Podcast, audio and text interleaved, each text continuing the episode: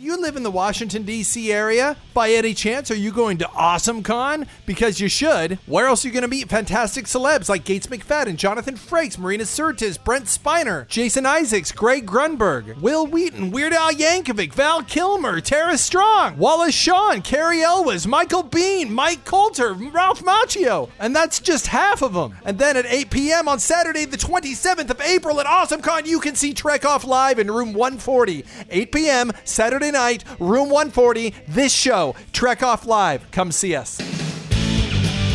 It's time for Trek Off. Set phasers to love. Welcome to Trek Off. My name is Justin. And my name's Alexia. And today is part two of our long conversation.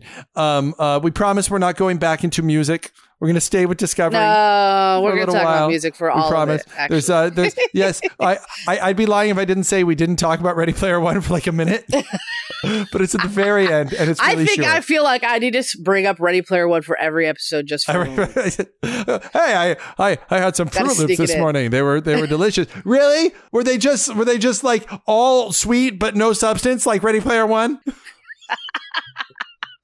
No, they're just a bowl of fucking Froot Loops. They're really good. Jesus. Yeah, you would man. think they're good. You would think that because you don't know what's good. Why don't you have fucking Cheerios, which are good for you and round, not Froot Loops, which is the Cheerios knockoff that has no nutritional values? Why don't you do that? Why don't you just do that? Why do you do that? you are you are the Froot Loops is the late Spielberg of cereals.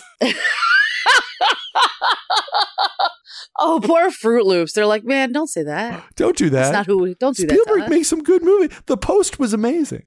I, re- I really liked Bridge of Spies. Uh, He's still doing some good movies. Whether or not you like all his movies, this is a- well, Spielberg's over there going, "Why are you guys picking on me?" Like, I get you didn't like Ready. One of you, one of you didn't like Ready Player One, And the other one of you was dumb. And the one who did just just shat on my entire late career. You're the one who liked Ready Player One, and you're just all of a sudden just like, I don't like anything anything Spielberg did. Jerk. Minority Report was great. What is wrong with you? I actually did like Minority Report. I think I mean, he's, he's he does lots of good movies, and he's done a few real stinkers. You think Ready Player One is one of them? I disagree. I think It Hook is. is. one of them. You probably disagree, Oh d- no, Hook is a great movie. You're out of your fucking mind. and I think we can both agree that Always. And have you seen. Christopher Robin? Oh, so I saw. Christopher Robin. Yeah, So did you like it? I cried. you? I cried through most of it. I cried. I yeah. loved it. I loved everything about it.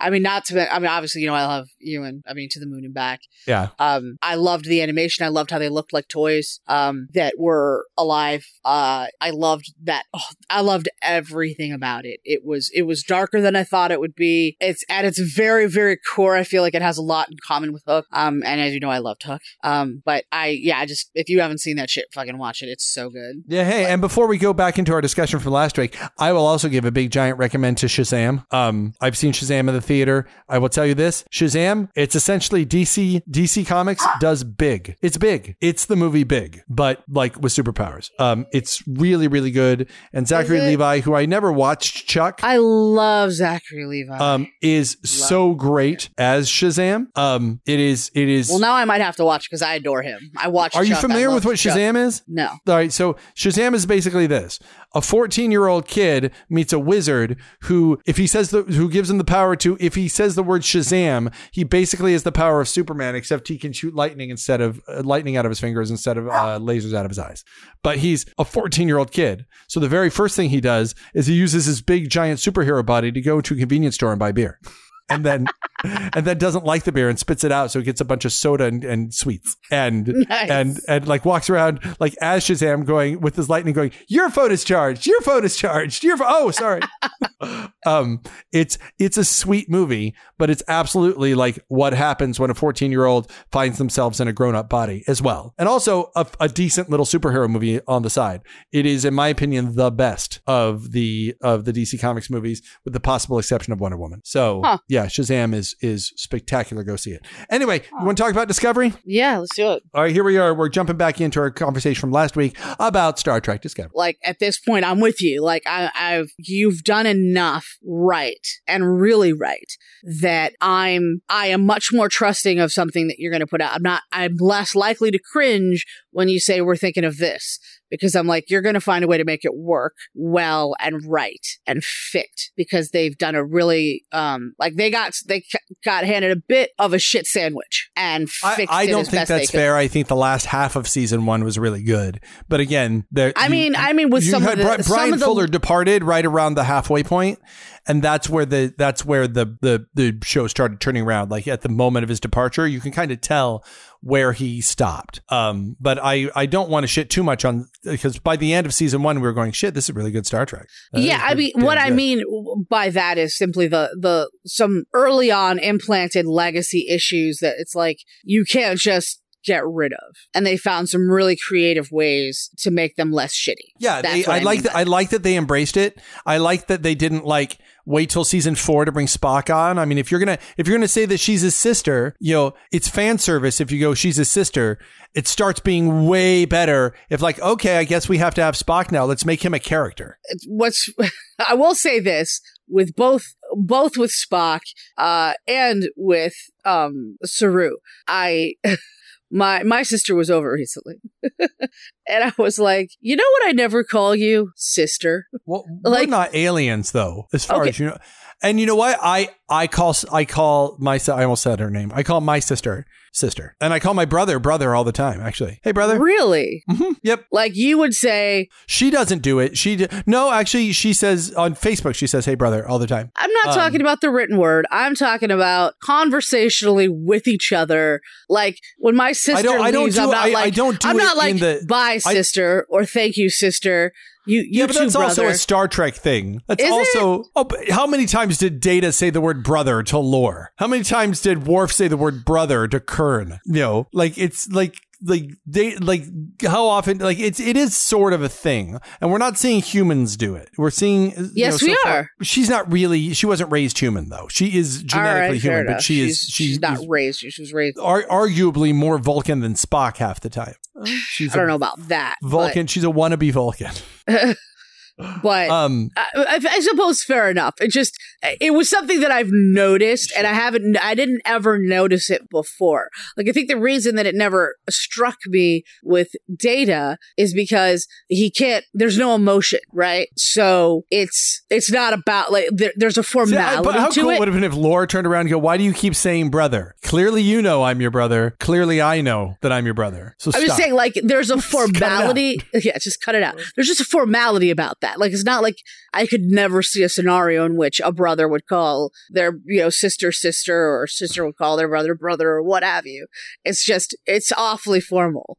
It just occurs that way. And so that's why I don't think it really stuck out to me with Data because he's pretty proper. He doesn't use contractions except for that one episode uh, where he makes a point of not using contractions. It's funny that that's the case, but like, Data Lore Um, is the name of the episode, just so we're clear. is that the episode? Yes, the episode Um, Data Lore. that I just find I'm noticing it this time around.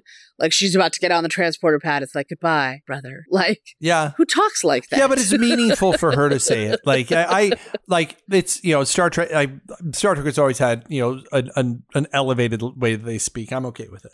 I just, Um, I, it just, it just, no, I just noticed. It's not like I angry. but making Spock a character, I think, was like it was a stroke of genius to go to go. You know what? They just said that it was Spock's sister as sort of fan service. It's kind of like you know when it started, it was like yes, and it's his sister, and you know somewhere out there there's Spock. And this is his sister. You never knew about it. I never imagined that Spock would become like a main character of season two. Like I never imagined they'd just do it. They would just go, you know what? Fuck it. I guess if we got Spock, I guess we got Spock. Let's just. I was definitely afraid of it, and I'm I'm glad that they, like I said, I feel like the guy's doing a good job with it. The the writers are doing a good job of writing him. Well, I, I just Um, think that that it's you know if Spock had just been a cameo, like he shows up at the end of an episode or something, I would have been pissed. The fact they brought him on and they were just like again, I I I've such respect for okay, we're just going to do it. Like we got him. Like maybe we didn't want him. Maybe it wasn't a good idea to get him, but now we got him. We're not just going to have him be a name that lingers in the background that people mention from time to time. No, no, no. yeah, if we got gotta him, do something then- about it. then like we've got to address it. do it. You know what I do mean? the story. And I feel like that's what they did in this episode. And I think that the best way to do it was to go was to directly reference the original series. Yeah, let's Like, talk. I let's love- let's talk let's- about let's- the let's do it. Last loved- time on Star Trek. I loved that when when that came up, I lost my shit. I really did. And it was the only time I've ever watched the last time on. um, and it is, Boo Boo, you're safe. Just lay down. So my Thank dog's you. like digging. oh, thought you meant me. I didn't know if you could hear it or not. Like later, he's gonna get mad at me. He's gonna be like, "There's like a scratching of rats or something." um, so uh, I loved the way that it started. I I I was even okay with Spock when they get there. He's like out of it, and you don't really. He's sort of not Spock as you know him because you're used to him being kind of together. But we've seen Spock not together. We've seen him have breakdowns before, and this guy is doing that pretty well. He's doing the Spock as what he's in a breakdown pretty damn well. Well, I think it's Um, interesting to note that we said on a pri- previous episode, you and I were talking about how Spock is different in the cage than he is by the time he's with Kirk. He's like yelling all his lines, and he's, Mm-hmm. He's just like, not. There's one line. Uh, there's one line in particular that sticks out. Like, and I thought about it because I actually watched it again after you and I uh, spoke about it, and it was because Mister A had not seen the episode, so he watched it, and then we watched uh, the cage so that he could have that reference. And uh, and now and you I gotta watch the menagerie. I actually watched the menagerie uh, as well, and I and I noticed something very interesting. Actually, there are cuts from the original episode, from the original pilot in the menagerie, and at first, um, they're small things, so I thought they were mainly just they maybe were just for time. But the more I thought about it, the more I'm like, I don't think so, because there were cuts I. I think maybe a couple of them were for time, but the one that really stuck out to me that I was like, I don't think that was for time, and I love that you cut it, was specifically when they're talking to um, Pike about they've brought number one, um, played by Majel Barrett, and they've brought his new yeoman, who's a young girl, like down to the surface because they're like, if this specimen doesn't please you, have one of these, right? And in the original, and the, in the original pilot, they say they talk about how you know his yeoman never thought him accessible, but that's changing, and she's young and she's you know virile, so to speak. And then they make a comment about number one, where she's you know the intellectually superior one, and you know she has had thoughts of that nature towards you or whatever. And I didn't like it at the time. I was like, why? So just because she's his number one, like she's got some kind of there's got to be some sexual tension there mm. where she's thought about like, hey, yeah, maybe I'd like to get together with that. Like I didn't like that. And I love that in um in the menagerie they cut it out. And I think it was on purpose. Huh. It felt purposeful like let's not take away from number 1 and that relationship and lessen this female character by by taking something away from her where where because she's his number 1 she's also sexually attracted to him of course she is and I mean- wants to get with him secretly i'm I'd like be, I, I'd be interested in watching the clip that you're talking about. Um, anyway, as it, as it pertains to Discovery, I guess my point is is that Spock is appears to be a more emotional being. Oh, right. Is yes, he smiles at the flowers. The only time that it's definitely like, and I and he is when the women dis, is when the women transport down, and he's like the women. Like that part is definitely like Spock, n- not Spock like as we know him. Yeah, but you Like, know, it's but I, I kind of like that they that, that on Discovery they're going, yeah, he's Spock. He's not yet the Spock that you know. Yeah, that's right. It's it's uh, he's he is I don't know like a living person who changes as the years go by, and and you are looking at a Spock who has not been through some stuff in the cage, and now we're seeing some of the stuff that he's going through that turns him into the Spock that you know. Um, you know, I I like It definitely makes that easier to accept well, and it, that we've got I- this this I Spock think that that's the sort of stuff right. that they can do. Um, the fact that they're showing, hey, here's here, you know, yes, Pike ends up in the chair. We're going to give him foreknowledge of that chair because isn't that interesting? Like, oh, I let's look- loved. I definitely loved that. Like, I was like, and that is so Pike. Like, it's so him to be like, no, it doesn't matter. It doesn't matter because the man that that took that action in the first place is a man that would that that would do it knowingly. yeah, You know what I mean? And I think that like, it doesn't matter that this is the outcome. It's the right thing to do. And just because I know it now, So so so before we go any further, for Changes those of you who have not seen, who decided to listen anyway, what are we talking about? Um, uh, in the original series, which I hope you've seen, the original captain Pike, who is now the captain on Discovery, um, is uh, is he ends up uh, the the cage. There was a question as to whether or not that was a part of Star Trek continuity until uh, to make a cheap episode uh, they decided, well, we got this whole episode that nobody's ever seen in the pilot episode of, of Star Trek, so let's cut it into a two part episode and call it the Menagerie, um, where they where they show it. Where Pike, because they couldn't get the same actor back, they got a different actor, put him in in burn makeup, and he's in a chair that can only you know ding one for yes, two for no, or however it goes. Um, yeah, one life for yes, two for yeah, and so and so you know, and Pike is all you know debilitated. It's really really sad now, especially that we know we're getting to know him. We go, that's in his future, and so they showed mm-hmm. they they did a direct sequel to the episode The Cage. And then two episodes later, they show the, his future where he ends up in a chair um, and they they're really stitching together mm-hmm. you know mm-hmm. the pieces like the unknown era of the original series it's not just this happens to take place during the unknown era in the original series between the pilot and the and the first episode but also we are we are deliberately playing with those toys. We're not just Yep. And and they and and to the point where like when like it's interesting how they um when she comes to see him so to speak on the ship and you're kind of like huh because he doesn't know in that moment and that's why she explains to him what's going on because we don't know that the um the Talosians can actually project beyond just Talos itself. Like we don't know that until the menagerie. And since the menagerie hasn't happened yet she's telling him that they can that it's difficult the further away they are, the stuff that we learn in the menagerie. And it's just like a quick couple of lines just to, to get Pike up to speed, right? Well, Not necessarily us. We know that if we've seen the original series. Which is why, again. Is, but I loved that. That they that they were like they acknowledged that Pike wouldn't know that and would be like, How the fuck are you here? Which is why it feels like it would be so fun for Discovery because there's a lot of stuff to mine in the in the next generation universe because there's just been so much more of that. And to go you know i think like for instance. But that's the thing but that's there's so much more of it like there and there's so much like less of the original series. And now that we've got these the like we've got a guy that's playing Pike that's really good and we've got this guy playing Spock and I'm digging him. Like I I want to see more linkage with the original series because we just we didn't get to have as much time with it. And that that gives that makes them freer to do to do things like this. To show let me ask you, and, let me ask you a real question. Would you be okay with a new Star Trek?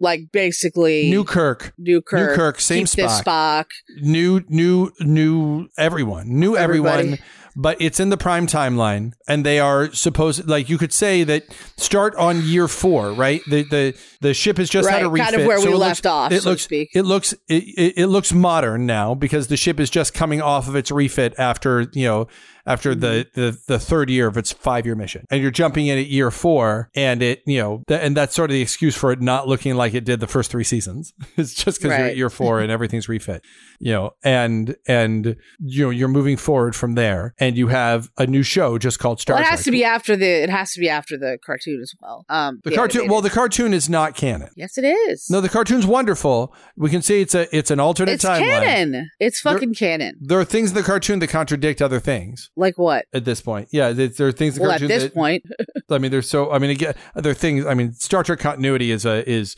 I love that it's still all one continuity, but boy, is it a mixed bag. It really doesn't make any sense. Is. Really, but like, let's focus on the good continuity here. Yeah. So you've got first of all when you see um what's her name for the first time uh she has this they've given her kind of a 1960s vibe. Oh who, which one are you talking about number one or are you talking about the the the girl from the from the cage? no the, gr- the girl from the cage all right yeah um which i dug i was like i like that like it kind of alluded without being overt. Um, and she's got kind of a, a 60s look about her face as well. Like there's just sort of a, you know what I mean? Like a nostalgic kind of, she, has, yeah, sure. she just kind of has that classic, look about her. Classic face. Yeah um and the the silver you know clothes and i and this was a perfect example of of of, of giving us the Talosians and going yes we've got better makeup we can cg enhance the makeup to have the popping veins and stuff we don't have to do that manually anymore and it's just a little bit smoother it's a little bit nicer it's a little bit prettier but sure. it's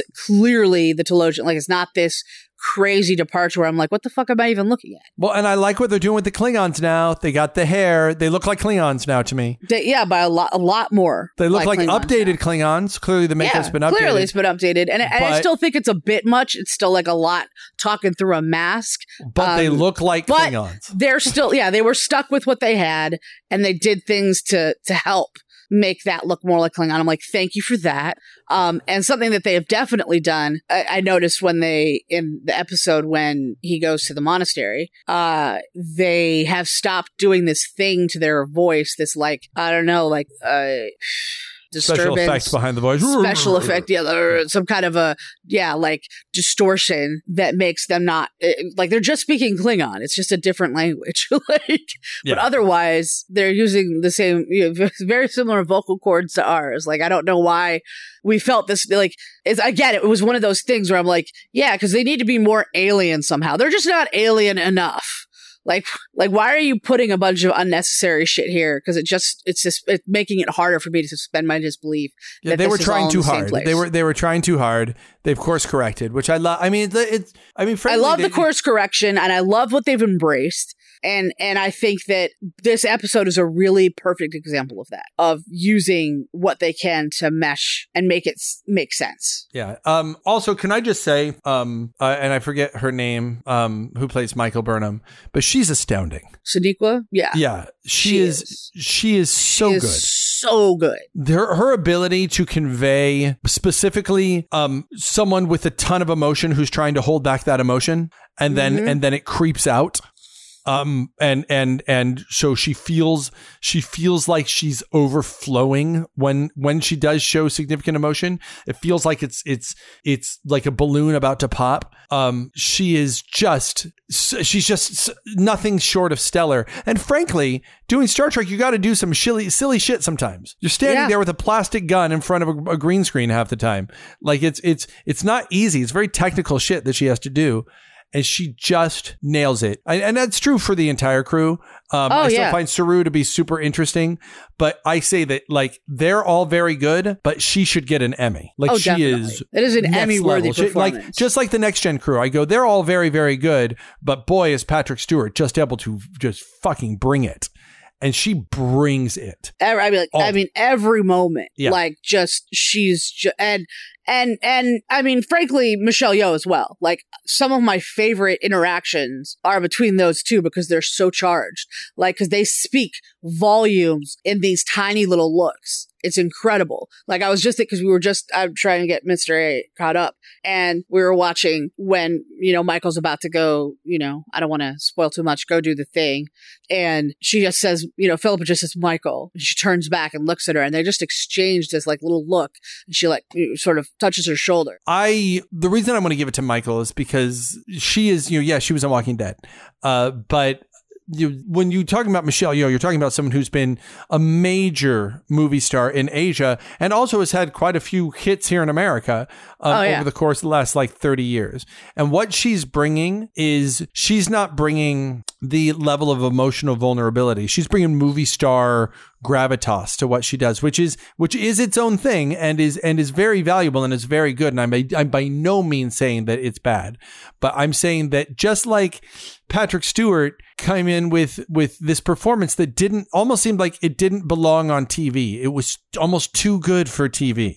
Um, I feel that way about about Michael Burnham in this show. It's Yeah, but I feel like TV has gotten so much better. Like I think that that used to be a thing that made sense, but I think that with the new storytelling formats on TV, I think frequently I'm seeing better performances and I'm seeing better Oh, stories. I, on thi- I think better. I can't, but I, I, I'll put this out there. I it would be hard for me to name five performances that are on the level of you know, like when she was crying about her mom, Ugh. and like when she like kind of opens her mouth and she just can't almost get the sob out. Um, I, I, I'm trying to think of shows that that that I watched that that go there. I, I mean, that's like Game of Thrones, maybe. Um, like it's just so it's it's just the right level of melodrama without um without becoming maudlin. It's it's like she it's a line that had she not gone far enough, you would have gone, okay, she's doing a pretty good job. And if she gone too far, you'd be like, eek, whoa.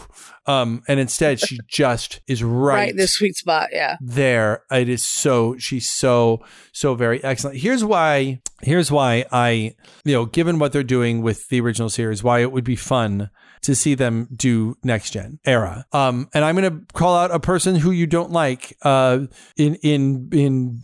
I feel like you don't like her in theory more than you don't like her in practice, which would be Ezri Dax. I hate her. I know, but do you hate the actress?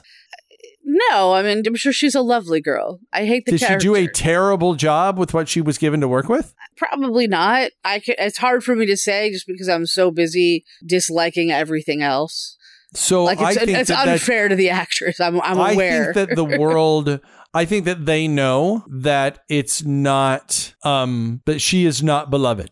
And I think it would be really interesting. Um, I think it would be really interesting to revisit Ezri Dax as she Of course, because you- Ezri Dax is now Dude, enough. but hear me, You hear me out. Ezri Dax, listen, hear me. She's 20 years older than she was. what? She she is she is a woman approaching middle age now.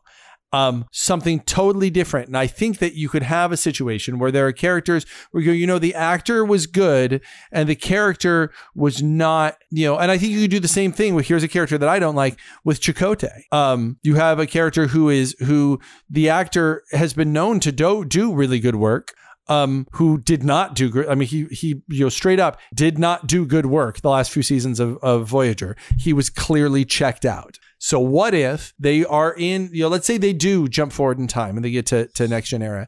And what if they go, okay, who do we know that are really good actors, either that because they've become better actors as time has gone on, or they would get, they were good actors, they were never really given a chance to do what they were going to do. And what can we, what can we redeem the way that like I always had a problem. I always had a problem watching the cage, Alexia, with with with with Spock's performance. I always had a I said this doesn't seem like the same Spock. I now absolutely can take what I've seen in Discovery and retcon, retcon that into the cage and go, okay, yes, because between the cage and Kirk era, he was in a mental institution and he went through some shit and and some stuff happened to him where he realized how to become more centered of a being. And so from now on, when I watch The Cage, Discovery has done what I didn't think you could do, which is has improved the original series for me. Um, where I can take, and I feel like it's on purpose. Like I always felt like, why is why is Pike in that chair? That kind of sucks. Like he's in this one episode. That's all we see of him, and then he's in a chair, and they there's not a whole lot of focus on why he's in the chair. It's just like, oh, isn't that too bad? He ended up in a chair. well, no, there's they say say why, and it's and it's They say why, but the, aligned. But the but the emotional gravity it, is not. but like, yeah, but but but I just When was the last time you watched the Menagerie? Uh, it's probably been three or four years. So that's probably why you're saying that. Like, there's definitely like they talk about how it happened, what you know, like he's a fucking hero because he's because he is, and like that poor bastard, he's he's trapped in there. But I never internalized it because I felt like just like us, You, and he you know why I never anything. internalized it because I didn't know the man. So he was in that one episode, and of course it's sad when I see bad things happen to people and I don't know. I work in a job where I see bad things happen to people I don't know. Um, but now that I know him, now that I've seen him not as just the guy in the pilot, but as this vibrant, funny character for all these episodes, and Mm-hmm. Yeah. I know that he knew it was coming. Like this is, it does. it Oh yeah, that when I way- that part was very intriguing when they did that. I was like, and I had a feeling it was what they were going to do when we get to that point. I was like, they're going to see go it happen, right? Do you think we're going to see it happen at the end of the season? Um, Do you think we're we're going to no, it event? shouldn't because he's supposed to be a fleet captain by the time it happens. All right. Um, and he wasn't. was- no, he wasn't. No, No. Enterprise was out. Yeah. Enterprise was not in the So- actually, is what they're saying during the war. Yeah, so he's um I don't think we need to. You know, like we have for all Yeah. intents and purposes. Do you know what I mean? No, no, it's true. and I think and that it's and what I love is the the the the moment and and he even he does he takes a second like where he's just a human being and he's like reminding himself of who he is and why he does what he does. I love that moment and the actor does such a great job with it. He really does. Where he's like, no, just you know what I think that, for. that like what Discovery you say you, you you- say this is what you wanted Voyager to be. This is what I wanted Enterprise to be. Um um like for instance I can see that. the Klingons, as much as I didn't love the Klingon War, the Klingon War was brutal. It was brutal and dark and awful and horrible. And the specter of a new war with the Klingons hangs over all of Star Trek. Like the idea that we might have a war, it, and eventually we do have a kind of a short war with the Klingons in Deep Space Nine. But until that point, the specter of of if we get into war with these guys, it's going to suck so much, and Mhm. we're all on the brink of it. And it was yeah, and the fact that they just barely got brought back from the brink, like, yeah, it's sort of this ever present thing, and I and I and I like getting to see Chancellor L'Rell, like, and that's why I'm like, this is what I'm gonna say, like, about your whole Ezri Dax, and I, and I'll admit freely at this point, um, that to some extent I'm like, great, like we've got enough stories for tiny little girls, we like there is no shortage of roles for them to play. Um, you're right, boo. boo? Sorry, my dog just like coughed up. So, uh, and like that's one of the things I love about L'Rell. Like she's a fucking giant. She's like six foot tall, and she's amazing, and she's got so much talent. And it's like I would rather see more about L'Rell than I would somehow see Ezri Dax in the future interacting with people from Discovery. I'd rather see more Mary Wiseman. I'd rather see another character like Airiam. Like Well, well, here's the thing. I want the show, and I think the show does a a pretty good job. Although I think of late, if there were people who are really digging the show as it was, I could see those people might be upset that it's become the the Michael Pike and Spock show in the last two three episodes, um, and everything else is being relegated to a couple of minutes of the show. You know about you know about Stamets or or and really Yeah. very you know uh, really. Um, Well, Mary Wise, in fairness, there's been a lot for her to I love do. how we're just calling her Mary Wiseman now, by the way. Like she's Tilly, but Tilly. she's Mary Wiseman. There's been a lot for Tilly to do, though. Like she's had a lot to do throughout, and and Saru as well. Like so, it doesn't bother me that for like a couple of episodes here, it's been a little bit more Michael Spock Pike focused. That doesn't bother me that much, and and and because Philip is still there. Um and and Tyler and he's bringing some amazing things. He's good too. Like he's fucking intense and amazing. He's like really when they when they're saying like goodbye um and when she's walking out there and she's just like i know ash I like, that he's a ugh. conflicted character that doesn't that isn't a like what is your typical playing at can you know there's when acting there's a term that they're, they're called playing out which is generally bad where you where you're not actually playing conflicted you're playing at being conflicted and I feel like stories can do that too, where it's like the conflicted character is really conflicted, and it's it's, it's almost you know stagey. too much Um, and and he is a conflicted character who plays as as, as a person. Oh, definitely. And I and I love too that like again, like I said, not everybody's perfect. Like Michael, when she finds out about her parents, she fucking blows up at him because he's with Section 31. And so that's what you are. You're okay with this. You're fine with, you know what I mean? Like she attaches, you know, all the bad of Section 31 to Tyler. And then later, you know, before she was like goes out, she apologizes. Like she recognizes like that wasn't fair to you. What I did, you know what I mean? Like I was just angry and I was looking for a place to put it. And then he says this wonderful line. You were you were just putting it in a place you knew it would be safe. Like because of their relationship. I was like, that's such a beautiful sentiment. And it speaks volumes. Of, and like even the fact that they're not together, right? It's like, yeah, we're not together. We don't know that this will ever work. But clearly you love me and I love you and I'm about to maybe die. So we're gonna take this moment. Like I love that. And it's it's charged because like they're they both have their moments of of I don't know, being human, which I like seeing, and they they do it really well. And I gotta say, of all like the whole Stamets and and Hugh thing is so upsetting to me. And it's not about the actors doing a bad job or this. Like I'm upset, like in the context of the story, because to me they're like the big romance, and like Yeah. them not being together is very upsetting to me. And I'm like, why? You guys need to figure this out. Figure it out. Like I'm pulling for them. You know what I mean? Uh, and I love that that's who I'm pulling for to like get their shit together because they love each other so much. Like, why are you letting the fact that you died and came back in the way? Like, I get it. You can't just you stay. You're right. Stamets just pretending like nothing happened doesn't work. I understand that. You've been through some shit. But like this is the man you love. This is your partner. Like you guys will work it out. Like take the time. And it's like I'm invested. And it's it's so interesting because you're usually in most respects the main character's romance is the one that you're sort of the most invested in. And I love that that's kind of not true for this. It's it's just not it breaks with what's expected and I dig that. well, I think that I, I think that we are we're at a point where where the emotional investment we're supposed to give to all of the characters is beyond anything we've had in almost I, I would say in any it's can we say any Star Trek? I mean it's it's I think that Mm, no, I don't think we can say any Star Trek, but all right, so why in what Star Trek? I mean, maybe Picard in the Inner Light in that specific episode, and Picard post Borg, maybe like in the episode Brothers. Um, uh, certainly, certainly there was a lot of Kira is Kira is emotionally tortured um, by what's happening with it. There's a bit of that, but I would say on a consistent that those are individual moments. I'd say on a consistent basis, we are meant to be emotionally invested in the plight of of all the people. And I think again, you know, that's is that's probably just modern storytelling at this point, right? That, I do think so. Yeah, I, I definitely think that's true. That because they have the ability to spend an episode or two on and and kind of have ebb and flow. It's that allows for us to get more invested in all of the characters. Like like Airiam, like for the longest time, she was just cool, right?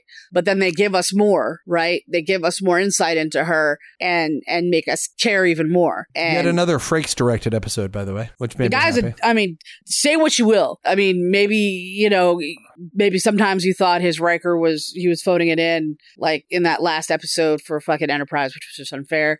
Um, maybe you think him and Marina were phoning it in. I don't know. Um, the episodes he has directed of this show are stunning. They're um, emotional, they're on point, and just fucking Star Trek through and through. yeah, no, And I love the way that episode, when it ends, they didn't do like a next time on Discovery yeah, no, he's. I it mean, was the right move, right? It's like, no, you need some shit just went down. We're not gonna we're not gonna blow by it. Like it's gonna be Yeah. somber. Like what a what a great show. I mean, it's it's ugh, you know, I mean, uh, some of you might be lost in our conversation. you might be, Um, but if you are, go And we'll watch try it. and have some. I I, I can't Like, guarantee seriously. that our next episode is is not going to also be discovery heavy.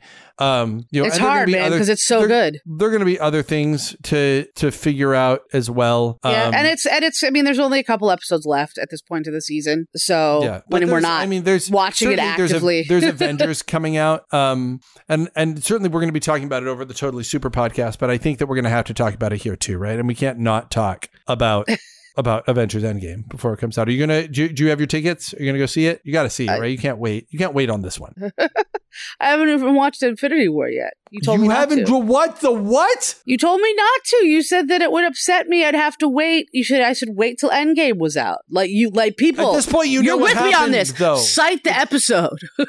At this, You at said this to point, me- At this point, you you, know what it. happened in Infinity War, though. It's become such a part. no, of, I don't. I don't. I'm not on Facebook, man. I'm not like you. I don't know everything. I don't Go know watch it all. It, watch it now. Watch it now, so you're ready, and get your tickets for Endgame, man. Don't make me wait six months to talk about Avengers with you. Um, I have a lot to. Why I have a lot more I'd love to talk about. I'm. I. I. it's like um, a way for me to just torture you. I'm Like, almost. nah, I'm almost I'm done with it. with season two of Punisher, which is really good. Oh, I haven't even started it yet because I'm still trying to finish Umbrella Academy because there's less episodes of it, and I'd already. I hear that it. that's really good too. I haven't done that yet. so far now- i've enjoyed a lot of it it's a it's a weird one it's kind of it's it's it's sort of unexpected but i think i like that about it i can't decide it doesn't i I certainly don't feel like i watched i blew through like if you haven't watched the oa I blew through season two of OA, like, cause it finally came out. And I was like, it had been three years and it was worth the fucking wait. Like, if you have not watched the OA, watch it. It's glorious. I mean, I seriously, like, I had intended to space it out. I was like, oh my God, part two, really? I was like, I'll take my time. I can, I can watch a little bit every day and just kind of like, and I, and it was like I started it and then I did not stop until I was done. And I was like tired and I had other shit to do and like nothing else happened. I was like, and when I would like fall asleep while watching it, I'd be like, I could just pause it. I could just pause it here. I could take a nap and just come back. It's fine. And then, and then I was like, no, but I can't. I need to know what happens next. I need to know now. So I don't feel that way about Umbrella Academy. Let me put it that way, right? Like, which is not to say it's not good, but I'm not rabid for it. so Well, I mean, I, I Ross suggested to me, and you've suggested it, so I'm, I'm, you know, it's on my radar. Um, and of course, it looks like you know um, this news is coming in as we're as we're talking. People are are messaging me. It looks like uh, in two days we're going to have a trailer for uh, Star Wars Episode Nine. Uh, so we're gonna have to talk about that as well. Um, because because we have to. It's our first real look at Star Wars Episode Nine. So you're gonna So- make me watch this fucking trailer? Hi, Justin piping in again for one second. Uh, yes, of course, we did watch the trailer and we did review it in a massive double episode that was actually the previous episode of this one. See, what we did is, uh, as you know, we may have stated before, we uh, recorded this episode you're listening to now. Then the trailer came out. We literally got the news the trailer was coming out, and then the trailer came out like two days later. Then we recorded that and we posted that, and so you're listening to the episode before that. But this is uh, everything we thought we would say about the trailer before we actually watched it. Okay, back to the episode. I am, of course. Of course you are. Of course I am. We have to watch it and talk about it. That's what we do. That's all we do. it's the only thing that we do. it's not true. We watch we talked it, about fucking we talk music about for I don't know thirty minutes. That's what we. So yeah, we're gonna have to. We're gonna have to figure out a, a way to talk about that. Uh, Like, because I don't watch that. You know, the only reason I watch those fucking trailers is because you make me. I It's- know I want to see it. I don't need to see the trailer. Yeah, but we have fans, and our fans really want to know. Fans really, they want. really want to they know. want to know. What do they want to know? they want to know what we think. They Oh. won't. They don't know what to do. they won't know what to do unless we tell them. what what what do we do? It's they're gonna sit there and be trying to eat breakfast. And I think I, I can't. How do I? It's I? nine thirty at night. It's like, I, I was gonna eat breakfast, but what did Justin and Alex see? Think about the trailer. I don't know what to I do with can't- I can't until I know. People are quitting their jobs. Mothers aren't breastfeeding their babies. Stop. it. It'll be anarchy. just cats and dogs just living holding together. Their babies out. Their babies, their babies don't aren't even crying for milk because the babies are like, we don't know what to do. Please let us hear what Justin and Alexia think of the new Star Wars trailer. I have to know. I cannot suckle on your teeth right now. Not until I know. I must know their opinion of the trailer. Likely, they will like some stuff and also have a problem with other stuff. And it'll probably be Alexia because Justin just loves everything when it comes to Star Wars. They will, isn't they critical will, at all. They will argue about the stuff they don't like in the trailer. then they'll they'll agree 100% they thought the movie was amazing the day after it opens. And then 2 weeks later they'll both be a little softer on that approval. About a year later it's likely the one or the other of them will like it a little more. And another one of them will like it a little less. They will say it's the best Star Wars movie that's ever come out that night it comes out. And they will they will absolutely say that it's right in the middle. They'll say it's in the middle like a year later. They'll go, "Well, it's not as good as Empire, but it's better than Attack of the Clones." And that's what they'll say. That's exactly what they I'm still waiting to suckle though. I, I, I haven't eaten for hours. I can guess what they'll say. I know what they'll say, but I have to actually hear it first. I have to hear it. Maybe this time they'll say it's perfect. I did see a perfect trailer. Did you see the trailer for? No, you don't watch trailers. You didn't see the trailer for Joker. No, Uh, Joaquin Phoenix is the Joker. I've I've heard that he's. Um, the trailer is wonderful. Let me put it to you this way: Mr. Hank came in and he's like, "So there's going to be a Joker movie." I was like, "Oh yeah, it's actually happening." Um, is it who's it going to be? He's like Joaquin Phoenix. I was like, "Oh, I guess they're." So it's like actually moving forward. He's like, "Yeah, there's a trailer." I'm like, "Oh, well then, yeah, I guess so." yeah, no, the the trailer is really dark. Um, it's essentially so one you should see it. Two, it looks like I thought you could never get another take take on the Joker that I'd want. I thought that after Nicholson, and then Heath Ledger turned around. I was like, oh. oh, hello, yeah. That is, and then Jared Leto came in. and I said, "No, I guess they're done. I guess, they, I guess no. That's just I guess Those those, are the are the only only, two two ways. ways. to go. You yeah. can only go those those two ways. I thought there were other ways you could go. But it turns out that the only ways you can go are those two ways because Jared Leto, who's a fine actor, who's done good work, uh, Yeah. clearly just couldn't crack it. Uh, this Joker looks very much like like it's just what happens when society beats you down, and you really want to be an optimist, and society keeps beating you down when you're an optimist, and it flips the switch on you. Um, it really looks good. Huh. Really looks quite good. So that should be fun. I could be Or tempted. If not fun, just upsetting. so. I don't know that anything could be upset as upsetting as Ready Player One. So Oh yes, yes. Welcome to our.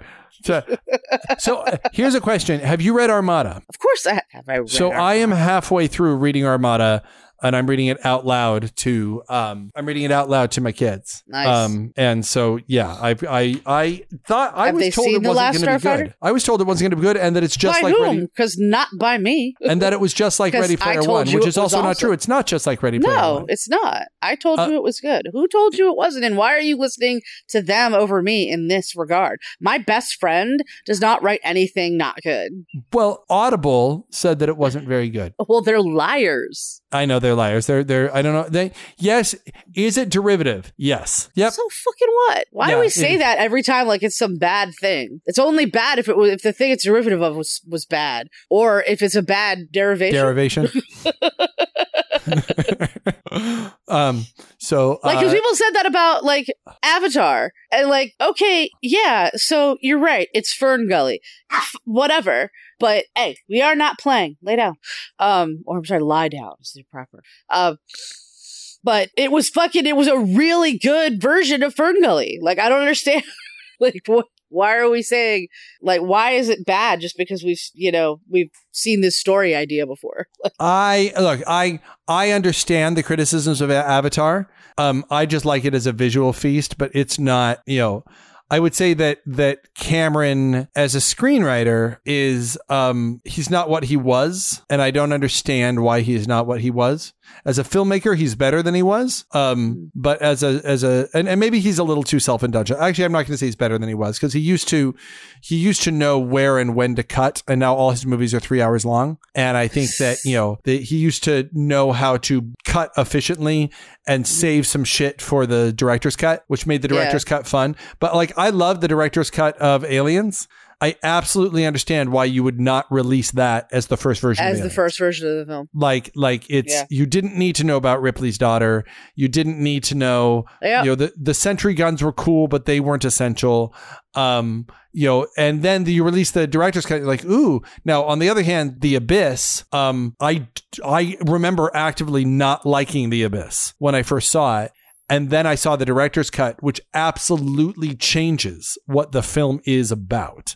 And Oh direct- yeah, well, it's- so interesting. I've never seen anything but. Yeah, I, because- I I I found out that it was a much shorter film. Um, I think from Mister A because we were watching it and he was saying, oh, the whole part with all the ti- the the tidal waves around the world and all that stuff. He like he didn't know anything. He's like, that's new. And I'm like, what do you mean that's new? That's it's not new. He's like, well, the first time I ever saw this movie, there it wasn't there. I'm like, wait, what?